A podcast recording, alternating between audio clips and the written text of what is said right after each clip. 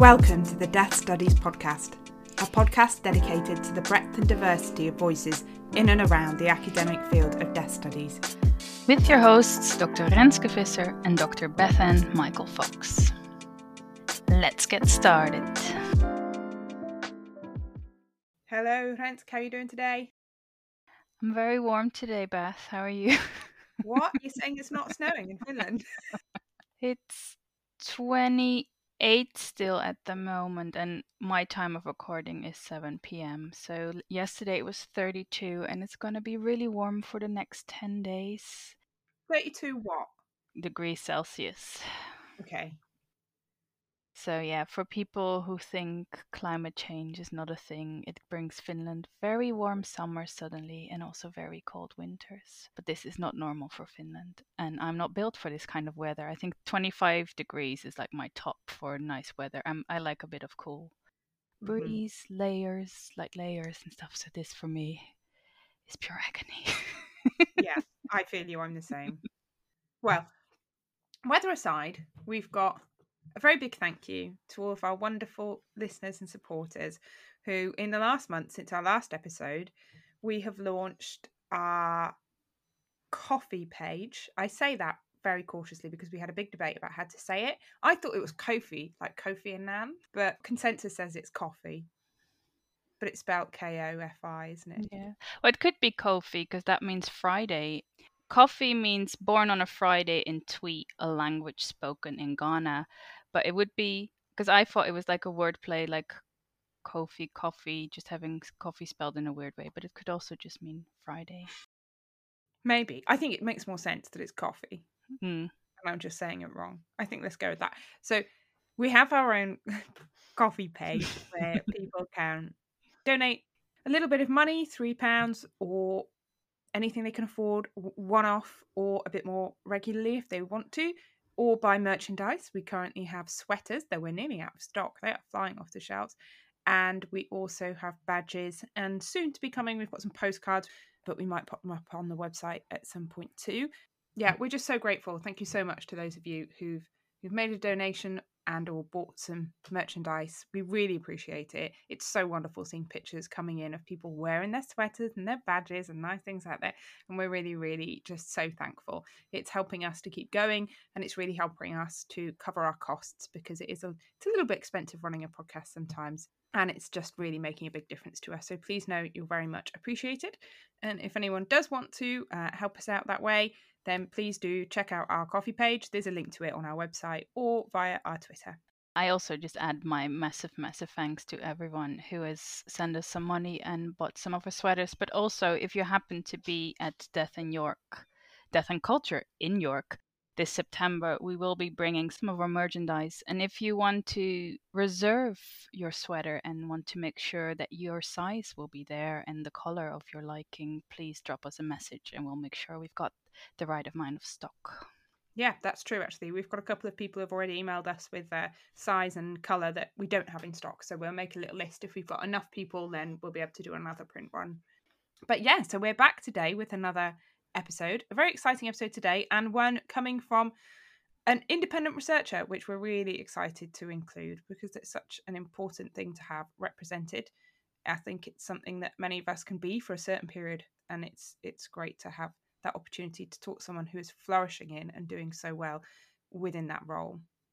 Absolutely. And also some people who might be listening to the podcast might not realize that Dr. Helen Frisby actually is an independent researcher because she also works full-time at the UWE University, but in a slightly different role, which we'll talk about in the episode as well. But I think the way she presents herself, she's quite open about it, but I think with how successful she is, people sometimes forget that she also has a full-time job alongside her academic work.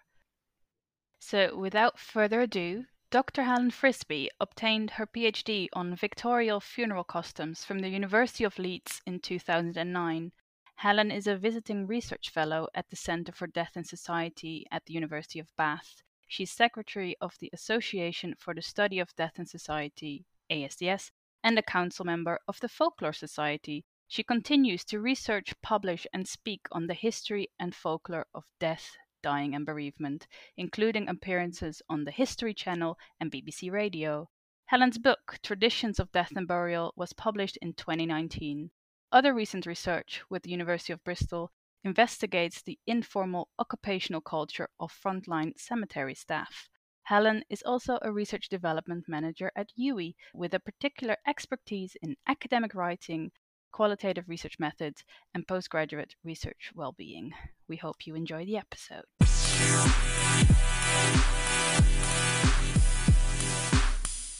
Welcome, Helen, to the podcast. It's brilliant to have you on here. Can we start, please, by just asking you a bit about your academic background and the research methodologies that you use? If you could just tell us a bit about yourself, please. Okay, well, hi, Beth and Renske, and hello, everybody. It's lovely to be here, and thank you so much for inviting me. Although I started out as a theologian and then fairly quickly segued into social history, where I've been ever since. So as a historian, I mainly use documentary analysis. And during the course of my PhD, I kind of bumped into historic antiquarian sources in a way that I'm not sure PhD students get the chance to do much today, because this was kind of just about back in the days when you could still register with a very vague idea that something looked kind of interesting. So in my case, that Victorian funerals looked interesting, and I felt there was more to be said about them than had been to date. So anyway, I kind of bumped into these sources, and I felt that they did tell quite a different story to the prevailing one. They're quite interesting to work with, because obviously they're constructed and mediated through different voices. So there's a lot of reading against the grain, trying to fill in the gaps, having to be quite honest and reflective about the bits that we just can't go anymore. I guess in terms of my sort of epistemic positioning, I would probably call myself a critical realist. So I feel that there is to some extent a reality out there that we can reach and grasp, but also from some extent that, you know, we as researchers are situated in the topic as well. And I think particularly with a topic like death and dying and bereavement, that's always really important to remember. I'd say that they are very interesting sources. They're quite bitty and fragmented, and they're very full of middle-class Victorian prejudices and some views on, you know, sort of empire and colonialism that wouldn't be at all acceptable today. But, you know, these are products of their time, and you have to make the decision that you're going to work with them as they are, really. I always think doing history is a bit like having a jigsaw, except you haven't got the guide on the box, and some of the pieces are missing, and some of them are broken, and some of them are obscure, and some of them are written in language from about 300 years ago, and you have to make some sort of sense of it all and weave some kind of coherent narrative. And I actually think that's a really profoundly analytical act. Someone once said to me, "Oh, you're a historian. You just narrate what happened." And I was really quite passionate about that, because actually I think we're really sort of putting our own stamp and shape on the past, whether we like it or not. It can feel quite a responsibility as well, because these are people who've been dead for decades, and in some case centuries, and you might be their only voice. That feels like quite a responsibility to get that some variety of right as well. Oh, we're really interested in these Victorian funerals. Could you tell us a bit about what the sort of Victorian customs and beliefs about funerals were, or what some of the sort of ideas you were working with there were? Of course. I suppose if you think of it like a ritual journey, so there's the moment of death, and then there's the process of dying, so socially and emotionally and spiritually. And it's about how people got the deceased where they needed to go and the bereaved where they needed to be, if you like. And some of the ways that people did that ritually are still quite familiar to us nowadays. So the Victorians were very keen on their funeral teas. We'd certainly recognise that one, I think. But there were also some things that would seem quite strange and alien to us. So there was a whole raft, for example, of death portents and beliefs about magically predicting and preventing death. I wrote a whole paper just on those, so we could spend all evening talking about those, but I won't. And then there's still quite a raft of deathbed customs as well, so things like drawing the pillow, because there was a belief that the presence of wild bird feathers prevented a person dying easily. Covering reflective surfaces, stopping the clock, putting the fire out in the room. The belief that people should be accompanied during that process of dying is one, again, I think we're probably all quite familiar with still nowadays. And then there were post-mortem customs like washing and shrouding the body, things like sort of lighting candles, placing a saucer of salt on the body. Again, some of these are familiar, some are less so. Some people left food and drink out because there was a belief that this is a sort of what anthropologists would call a liminal period where the characteristics of both life and death are present. And some people even believe that the dead could move around during this time while they were laid out at home. This is long before things like the Chapel of Rest or arterial embalming became mainstream. If you want to read about those, then Brian Parsons' book is the one to read. And then there's waking. Nowadays, we think about waking in relation to after the funeral, but actually that's a word that shifted over the years. So there was this sort of gathering of friends, neighbours, relations to eat and drink and tell stories and generally sort of rehearse their kind of memories of the deceased and face up to the kind of what's happened. And it's only really with the advent of the Chapel of Rest in the 1930s that custom really goes. And I think this is an important reminder actually about the very important distinction between history and nostalgia, because when changes happen, they do for a reason. It is very easy to be nostalgic and say, oh, we've lost all these wonderful old customs and the sort of the good old days and all that. But actually, you can also think of those customs as being quite intrusive, quite financially burdensome. You know, having all the neighbours round to have a poke round your house at the time when you're having probably the worst time of your life. So you can understand why people wanted the privacy and control that the Chapel of Rest gave them. I mean, there's a whole raft of other customs as well around sort of telling the bees that somebody had died. And then in terms of processional customs, processing to the funeral, that was all done quite ritualistically. I think we're going to talk in a little bit more detail about sin eating later on, so I'll just mention that for now. Then, of course, there's the funeral itself, and then there's a whole raft of after-funeral customs as well to do with mourning wear, all that sort of thing, really. So it's a whole suite of customs. Could I, as a non-British person, I've heard this phrase quite a lot, but I'm not fully sure what the Chapel of Rest is. Could you tell a bit more about that? Okay, so that's what Americans call the funeral home or the funeral parlour. So that's usually part of the undertaker's premises where people go to view the person and they're all laid out in the coffin. But prior to the 1930s in this country, that would all normally have taken place at home. And again, that would have had upsides and downsides. Some very obvious downsides in terms of what we might call the gross materiality of dead bodies in often small and cramped living conditions. But also, you know, sort of a chance for people to really face up to the fact of what's happened and for the dead person to begin that process of journeying from being a living person to being an ancestor. A lot of these customs I'm describing sound quite strange, but then they've also got that underpinning logic as well. And it's about this idea that you can and should do stuff to help the dead onto where they need to go, which doesn't sit that comfortably with the sort of particular brand of Calvinist Protestantism which has tended to prevail in this country. So there's a sort of interesting undertone there of something else going on under that kind of modernist narrative of that period. There's something older that has been there for a long time. Yeah, some of the stuff you were talking about in your paper on Victorian death customs are about superstitions, perhaps about birds and death, like you said already, the thing about the pillows, which I guess would have had feathers in them, but some stuff about like cuckoos and owls and things. And I mean, maybe I shouldn't use this word, but so perhaps like quite pagan beliefs about nature and the transition from life to death. Could you tell us a bit about that? Yeah, the word pagan's a really interesting one, and it's one I hear a lot. I think Ronald Hutton's done some really interesting work around this about, you know, what do we mean by pagan? What people often mean by non-pagan, well, they mean non-Christian, but I think they also mean non-Protestant Christian as well. And I think a lot of the kind of beliefs that we're talking about here, they have that logic that I think sits very comfortably with a brand of pre-Reformation Christianity and the whole kind of apparatus of purgatory.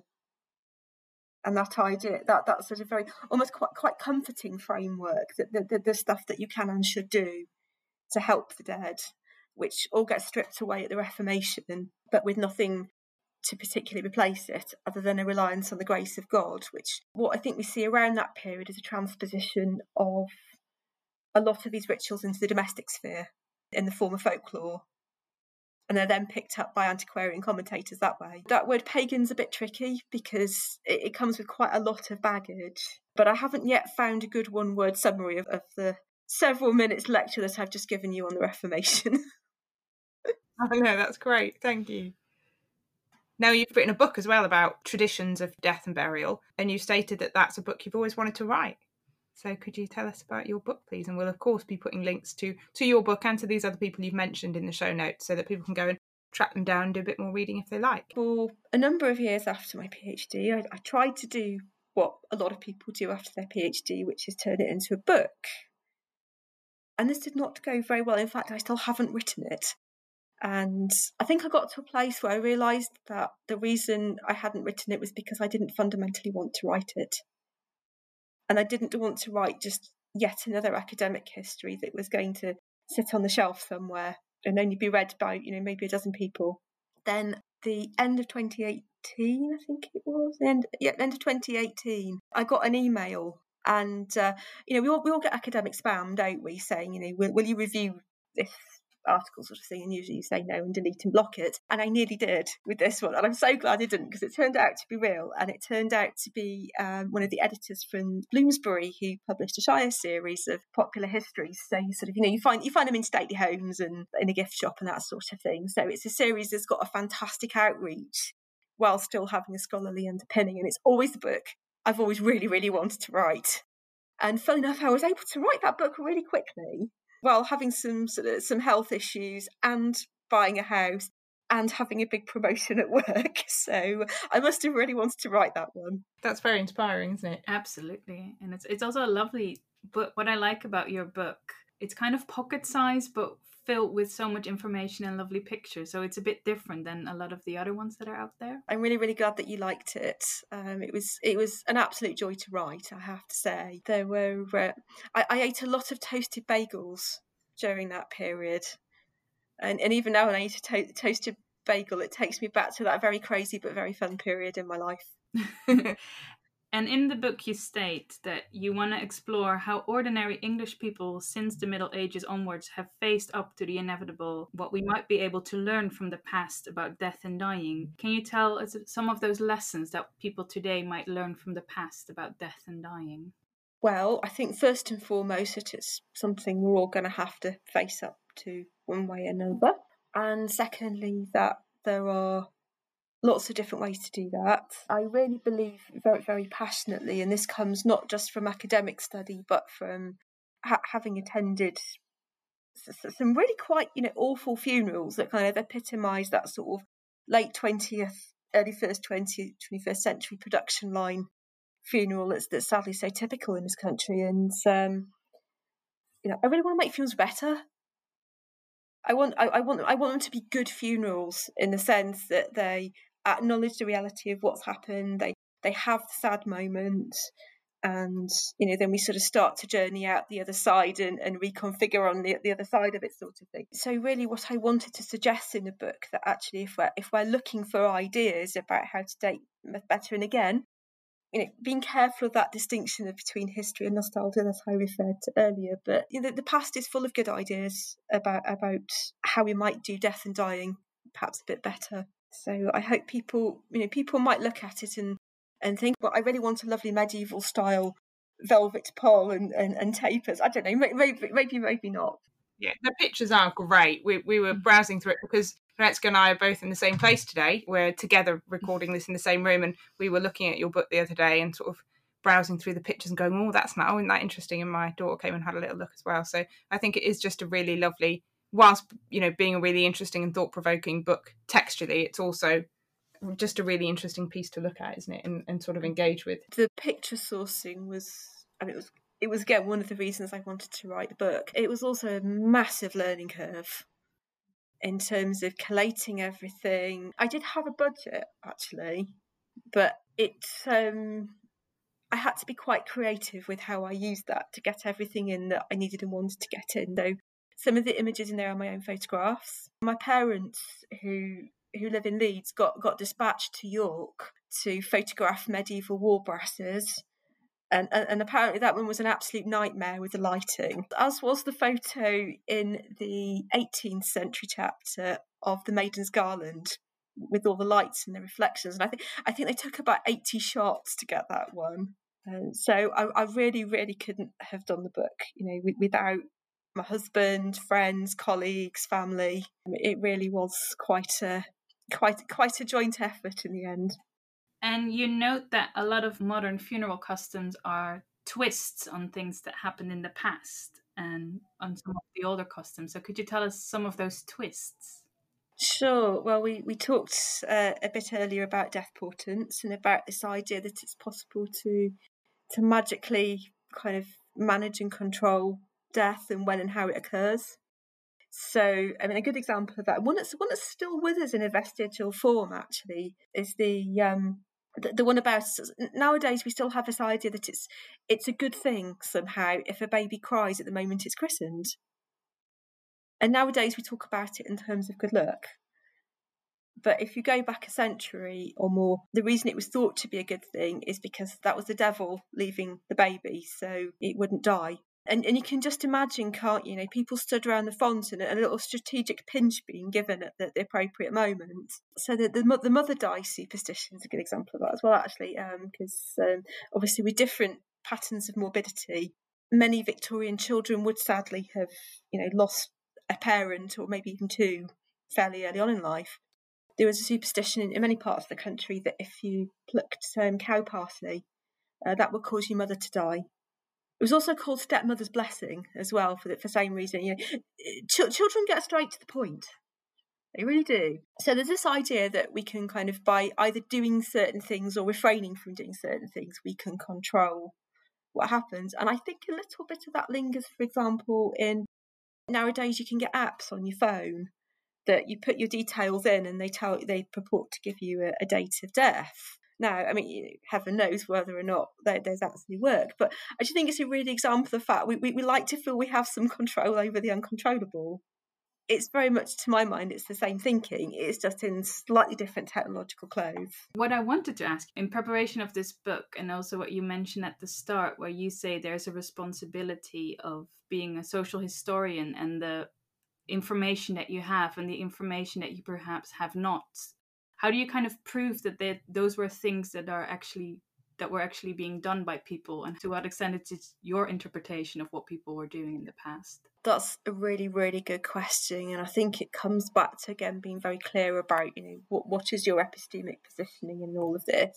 I think where I've got to with it is that, and I think this is where history does, unless you are doing oral history with living subjects, this is where history and the social sciences differ quite significantly, because the big difference, of course, is that you can't talk to your subjects, you can't go back and check with them.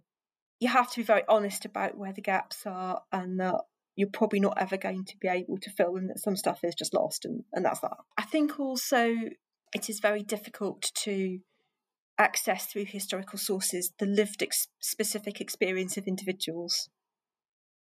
So I would be very wary of giving this. When I talk about these customs cumulatively, it's very easy to sort of get the impression that everybody was doing all this stuff all the time, and I very much doubt they were. What I think we've got is a bit like a rule book of what people were supposed to do and think and feel, and what some people probably did some of the time, enough that it was fairly common and recognised, but that doesn't. So we can interpret it on that level, I think, but I'm not sure I go too much further than that. And if you are dealing with the experiences of the sort of the leisured and literate social elites, you've got a slightly better chance, because quite often there will be first-hand letters, diaries, accounts, but all the sort of stuff that most historians really like to work with for that reason. But when you are sort of dealing with people who didn't have the time or the skills or the resources to leave those kind of records, then you have to be quite clear about how far you can go. And I think that's probably about how far you can go in this case. That's so interesting. It probably leads on nicely to the next question, which you've mentioned at the start, and that is your interest in sin eaters. And could you tell us a bit about what sin eaters are and why you are so interested in them? Okay, well, it's very interesting, Renske, that you used the word are rather than was. We will come back to that. So I was doing a talk last week, actually, about sin eating last week. And one of the things I said to the group was that the reason I'm so interested in sin eaters is because they are perfect folklore. For reasons I'm going to explain in a moment. But first of all, I'll explain what we think they were and what we think they did, which was that this seems to have been a ritual. It's first attested in this country in around 1640, and the last known sin eater died in 1906. So it's quite a specific period of time. And again, I think there are reasons for that we kind of went round earlier. And they would, when somebody died, they would be laid out, usually but not always, before processing to the funeral. Some bread, salt, wine, accounts vary, would be placed on the corpse, or they would be handed over by a relative, or occasionally the sin eater might have supplied their own. Some sources suggest there's quite a lot of variation. And they would eat them, and with them it was thought, and this is absolutely classic Fraserian contagious magic going on here, they were thought to ingest the sins of the deceased with those items. And then the deceased can kind of go on happily to whatever afterlife they're going on. And the sin eater seems to have been quite a marginal figure. They would live on the edge of the town or the village, and they would just be called in to do this particular job. But yeah, there's a huge amount of variation and gaps and contradictions in the sources. And when you start reading the sources really closely, what you realise is there's also an awful lot of antiquarian hot air going on in there as well. So there's a lot of Victorian antiquarians recapitulating 17th century sources as if they were still current. So you've got to be really careful about that. And that, again, comes back to reading your sources very carefully. So that was as far as I'd got with it. And again, this just shows the value of talking to the people in your life about your research. I was bemoaning this to my husband and saying, I really can't get any further. It's so frustrating. I don't know where to go next. He said, but there are loads of books and films about sin eaters. And this took my research on a completely different kind of path because, as I said, sin eaters are perfect folklore because we know just enough about them to have a kind of an outline. But there are so many gaps and contradictions where we can kind of interpolate ourselves and our own fears and anxieties and concerns and hopes and dreams about modern life. Off I went down a path of watching lots of, occasionally slightly trashy, films about sin eaters. So I had some great Saturday popcorn nights.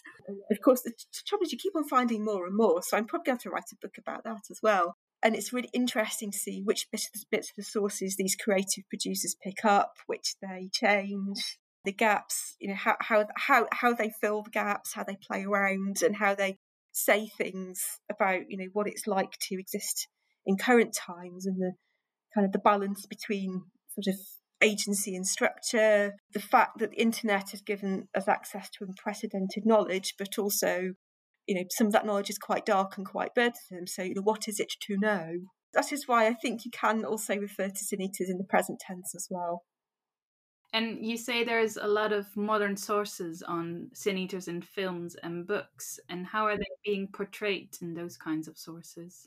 Well, there's a real range. On the question of structure and agency, some of those fictional sin eaters find meaning and purpose and agency outside the structures of church and family and work and so on. But some of them have a narrative route back in to those and perhaps a more conventional kind of ending, and they find their way out of sin eating one way or another. But some of them actually find empowerment in agency, even if the flip side of that is sometimes this terrible loneliness and sort of having to give up friendship and love and support and all those things. And I think there's definitely a sort of a line of thought there about, you know, where we all draw our own balances between those things. Because structures like, you know, church and family and work can be comforting and supportive, but they can also be constraining in a society that very much privileges individual self-expression. And I think sin eaters are a great way to explore those kind of questions. And do you have a favourite film or book that portrays sin eaters? Oh, that's a really hard one. I think it's going to be...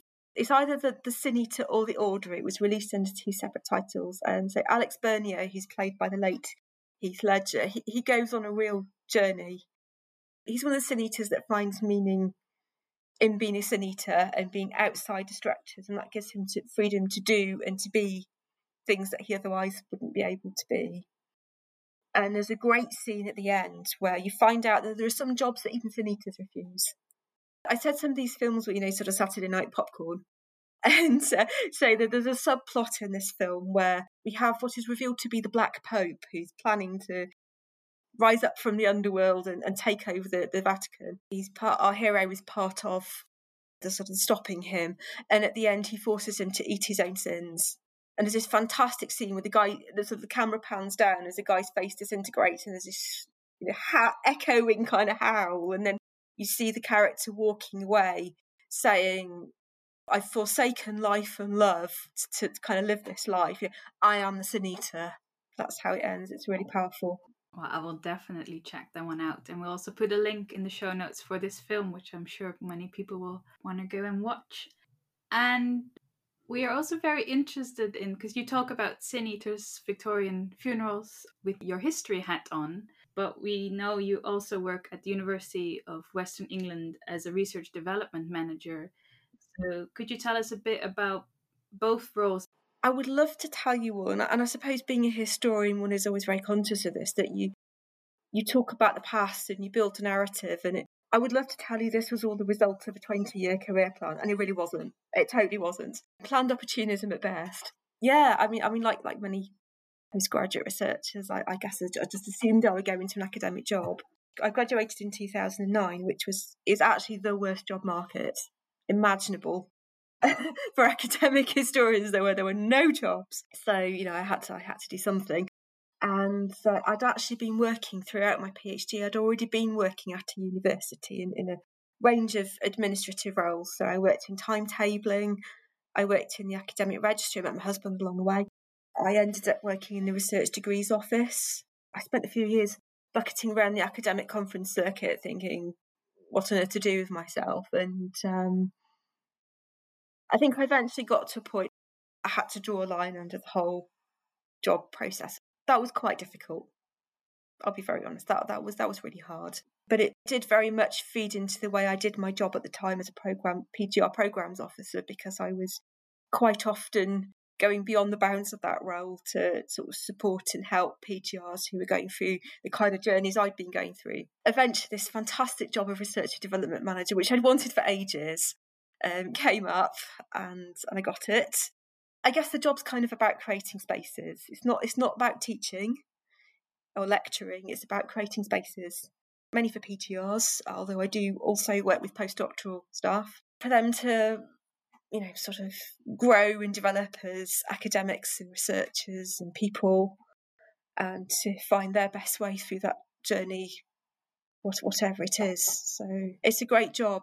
It's very, very varied. So I'm programme manager, counsellor, researcher, mopper up of spilled coffee, shifter of furniture, often all at the same time. It's a great role, and even when I am in seemingly interminable meetings arguing about budgets and job descriptions, you know, I sort of keep in mind why I'm doing this.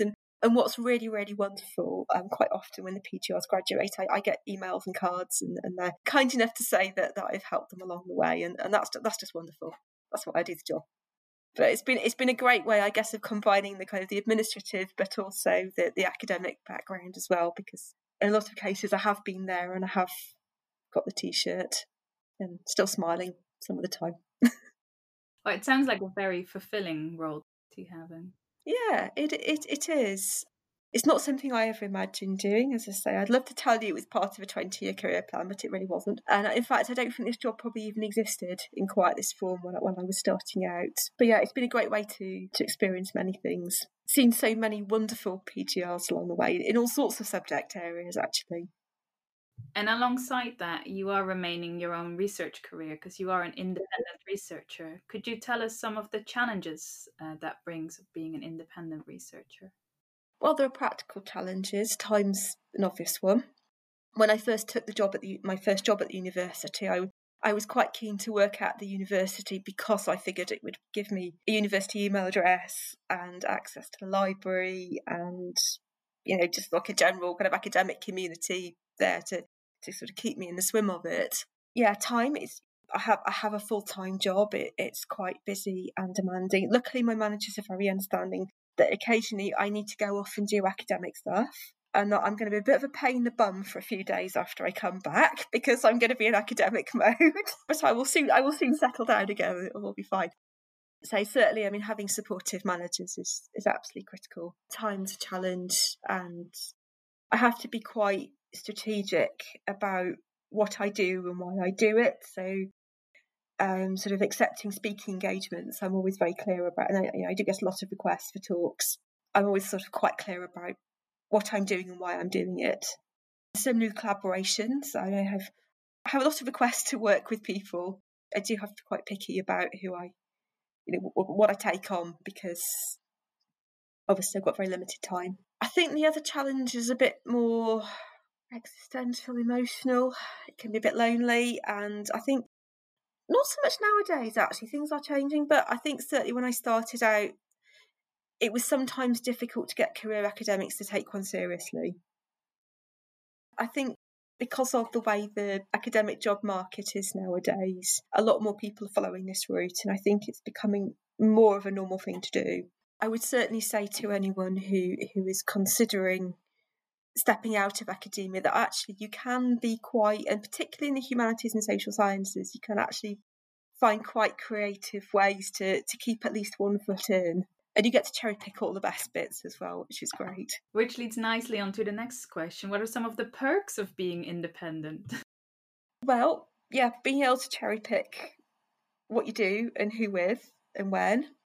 I've been really lucky for the last 8 years now. I've had a great collaboration with Dr. Stuart Prior at the University of Bristol. And together we've done quite a lot of work exploring the informal occupational culture of frontline cemetery workers, or in normal language, grave digging. They haven't let me anywhere near the business end of a shovel yet. I live in hope, but I have got to talk to the guys who do that, and that's been a very enriching and rewarding experience. It has given me the opportunity to try new research methods as well, so now I do interviews in oral history as well as archival work. So yeah, again, I think it's just about, you know, picking the right people to work with. Stuart's always been great, and he's been very understanding of the fact that, you know, I work in certain ways because of my situation, and it's been fine. We've had a great time. So yeah, I would certainly say, you know, don't discount it. Just be a bit strategic about what you do, who with, and try and get that all important ac.uk email address as well by whatever means you can. Yeah, do you think that is still something very important to have? I think it is, yes. I said earlier that we're in a happier position than we were when I started out on this route over a decade ago. But I do think there is a little way to go. And I think certainly the ac.uk email address can open doors still. So yes, now I have 3 ac.uk email addresses, actually. I'm also, as well as my UE hat, I'm also a visiting research fellow at the Centre for Death and Society, and I'm also still an honorary research associate at Bristol as well. So now you're just collecting them all. Yeah, collecting titles as I go along. And just because I'm very curious as a person, can you tell us a bit more about your gravedigging project? Because that sounds fascinating as well. Yeah, sure. Well, like all the best projects, this one began over wine and nibbles. So I'm now convinced all the best projects become over wine and nibbles. And it was actually a networking event through the Centre for Death and Society about 8 years ago. Yeah, Stuart and I got talking, and he was looking for somebody to help out with particular aspects of this research idea that he had. He's a gravedigger turned archaeologist, so he'd got this idea in mind that he wanted to investigate. And he was looking for someone who would be familiar with oral history, folklore, all that sort of thing. So we got chatting, and we were very lucky to get a bit of funding, which covered our interview costs and transcription, so that was a biggie. I did an oral history course. We learned how to use NVivo. Did our interviews, which was great. It's a very closed occupational community, so we were very, very fortunate to get the access we did. So we did some interviews over the course of a week. We also interviewed some of the office staff, and we interviewed their first line manager as well. So we got a really good picture and I also spent some time in the archives. The thing is, when you put funding applications in, you say that you're going to do X, Y, and Z, but you never know, do you? You never quite know. There's always that leap of faith moment. Oh, it was one of those amazing moments that you just live for as a historian, because I went into the archive and I hit gold first time in the form of, well, primarily of burial board minute books, but sort of other kind of miscellanea and ephemera that had happened to survive and come down. We built up a really good picture, not just of present-day gravedigging practice, but also sort of historically as well. We were able to make links between the two, actually, because our interviewees talked very enthusiastically about how their predecessors had used explosives to break hard ground when they were digging. And we were actually able to prove that by going back into particularly the minute books and looking at equipment orders and looking at correspondence from local residents complaining about the noise and the bangs. And one chap who was back in the 1920s, I think, he lived next to a local cemetery, was quite clearly trying to get some money out of the corporation by claiming that the shock waves were damaging his property, and it's all in very sort of, coded minute book kind of language. So it's very interesting to go back and make those connections. So was the soil that hard that they needed to blow it up? Oh yeah. There was one cemetery in our case study sample. So there's about a decade in the 20s or 30s. The corporation spends a decade negotiating with a neighbouring landowner to get this piece of land to expand the cemetery. And they get the land and they buy it and they enclose it and then they start digging. And they get about 3 foot down and they hit solid bedrock. This is very embarrassing when you have spent a decade and paid a lot of money to acquire this land. What they used to do was they'd get a pickaxe and they'd sort of crack the rock and then they'd put charges in those cracks and set them off. But, at this particular ground, even that wasn't working. And then somebody had this really bright idea.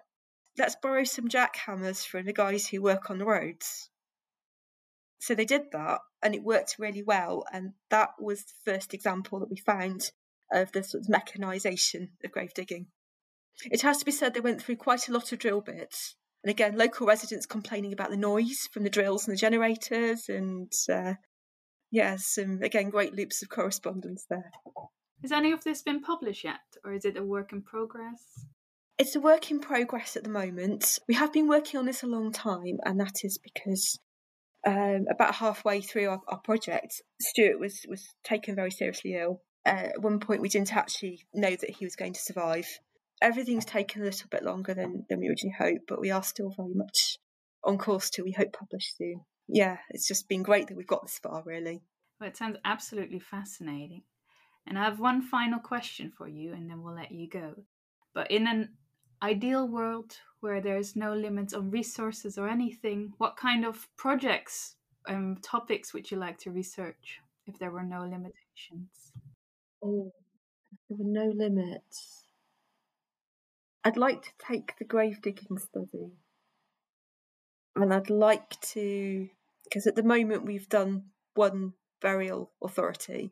So I would like to interview gravediggers in a whole range of different types of burial authority, so urban and rural, and different types of burial grounds, so cemeteries and churchyards.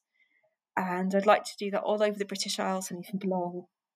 There's no limit once you start. And I think it would be wonderful to find, both the commonalities, but also the maybe some regional, national differences as well. That would be my dream project right now. So for anyone listening with a little bit of spare cash, email Helen and she can research her gravediggers. Helen, thank you so much for being with us tonight and for sharing all your work with us.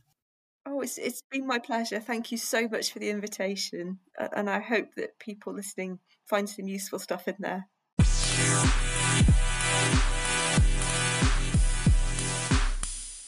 So as always, I thought that was an excellent episode, and I always love hearing about people from different disciplines. And one of the key phrases that stood out for me was how she was talking about history versus nostalgia. There are different feelings and emotions, and how we often impose a set of, or feelings of nostalgia on history, whereas what actually happened in real time was probably not as good as people now look back on it.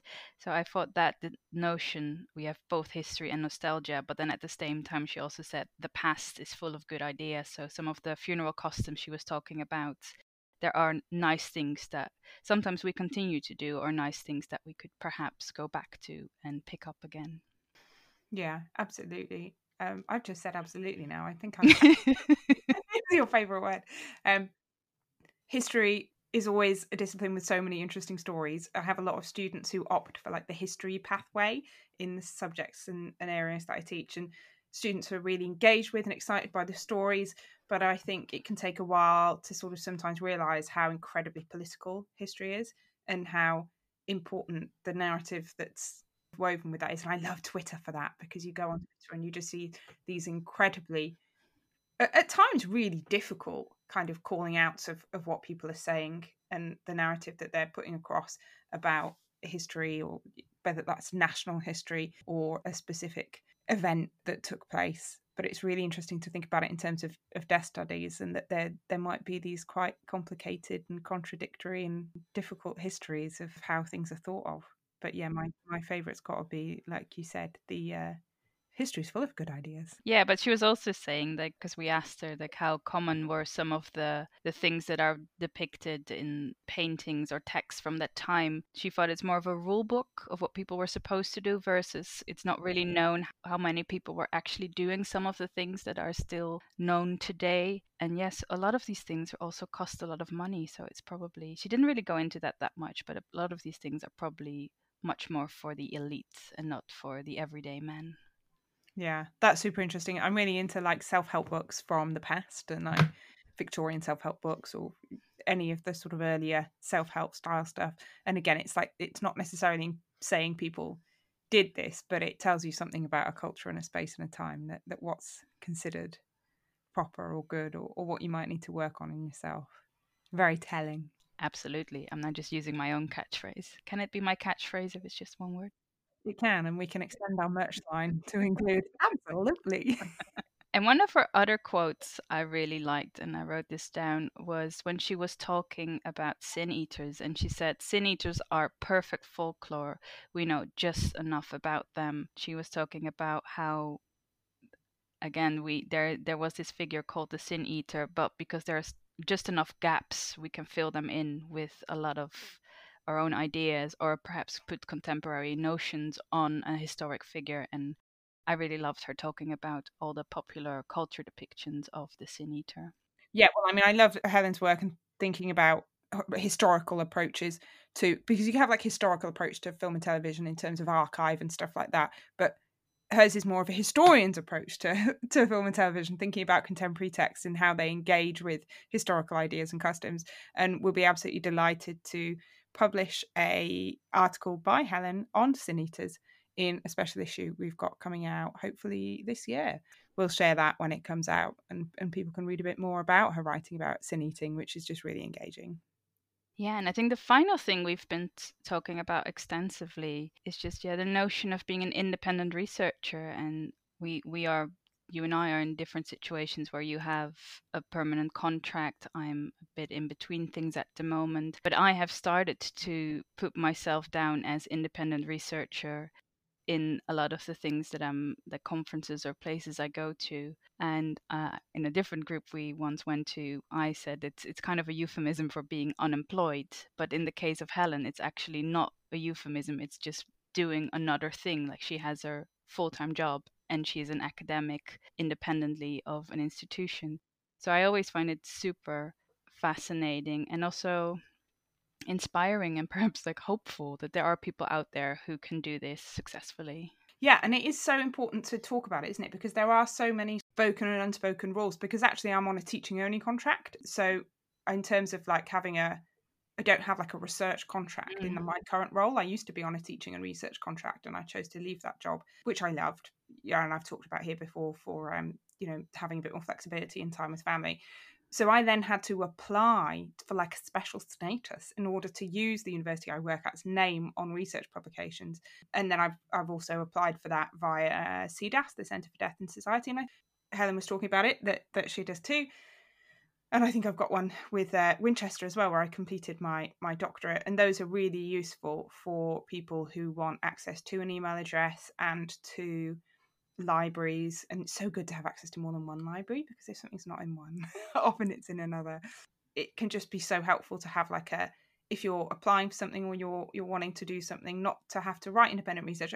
But then on the other hand, it shouldn't be an issue if you do. So I'm a bit torn about, yeah, how those sorts of things function. Have you found those useful in your interstitial period between contracts at the moment? Yes and no. I like it sometimes as a signing off of emails, or just to let people know I'm not affiliated with anything. But it also, people respond to it differently, and sometimes a bit hesitantly, of like, okay, what are you and who are you? Also, because I show up sometimes to academic events in Finland. And so the last thing I went to, everyone had their name and their affiliation. And I had put an independent researcher, but they had just put my name on the badge. They didn't put down independent researcher, which I thought was a bit odd. The event I went to, I didn't really know anyone. And I think maybe having independent researcher on it would have encouraged more conversation by others, because it was open also to members of the public. It could just look like I was a random person who had entered the event. And I think if you are using certain spaces for networking or for meeting people, it's nice to still have some kind of link with like universities or academia. But a lot of it is also, I think, how you portray yourself or identify yourself, because a lot of my identity is wrapped around like being in universities and being an academic. But I think we've also spoken with other guests about that. Even if you don't work, you still carry that, or if you still do all those things, then you are still an academic person. It's just I don't have the strength of an institution backing me up, but that doesn't mean that the work I'm doing right now is any less, if that makes any sense. Absolutely, definitely does. I was about to say absolutely. Yeah, certainly it does. And I think it's so key as well that a lot of it can just be like a bit of snobbery, but ultimately, like you said, in a sort of networking situation, it's sometimes you can be like, oh yeah, I know that institution, or ask a question about that can give you something to say.